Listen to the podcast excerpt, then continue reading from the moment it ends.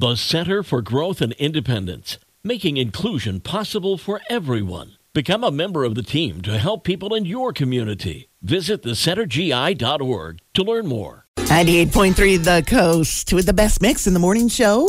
I'm Ginger Martin, and I've got today's coffee talk for you from Honor Credit Union. Come be part of it.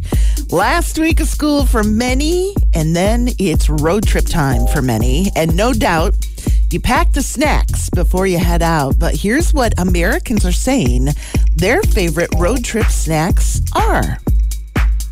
Right, candy, any kind, comes in at number five, followed by nuts, cookies, chocolate of any form, and coming in at number one, chips, of course. I personally like a, a nice big bag of beef jerky for my road trips. Other people say they pack fruit and granola bars. Yep, I do that too.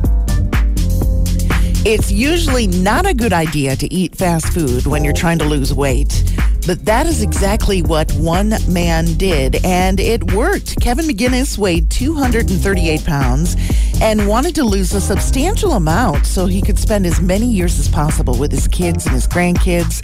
So his plan was to eat nothing but McDonald's for 100 days.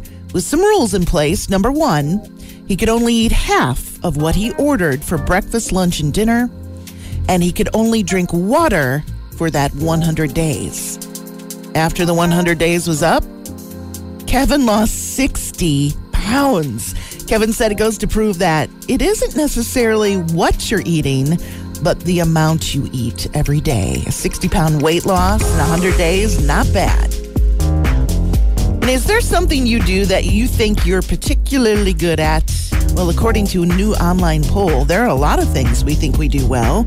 And those top things include communicating, giving good advice, parenting, singing, being honest, being humble, driving, and being a good listener came in on top.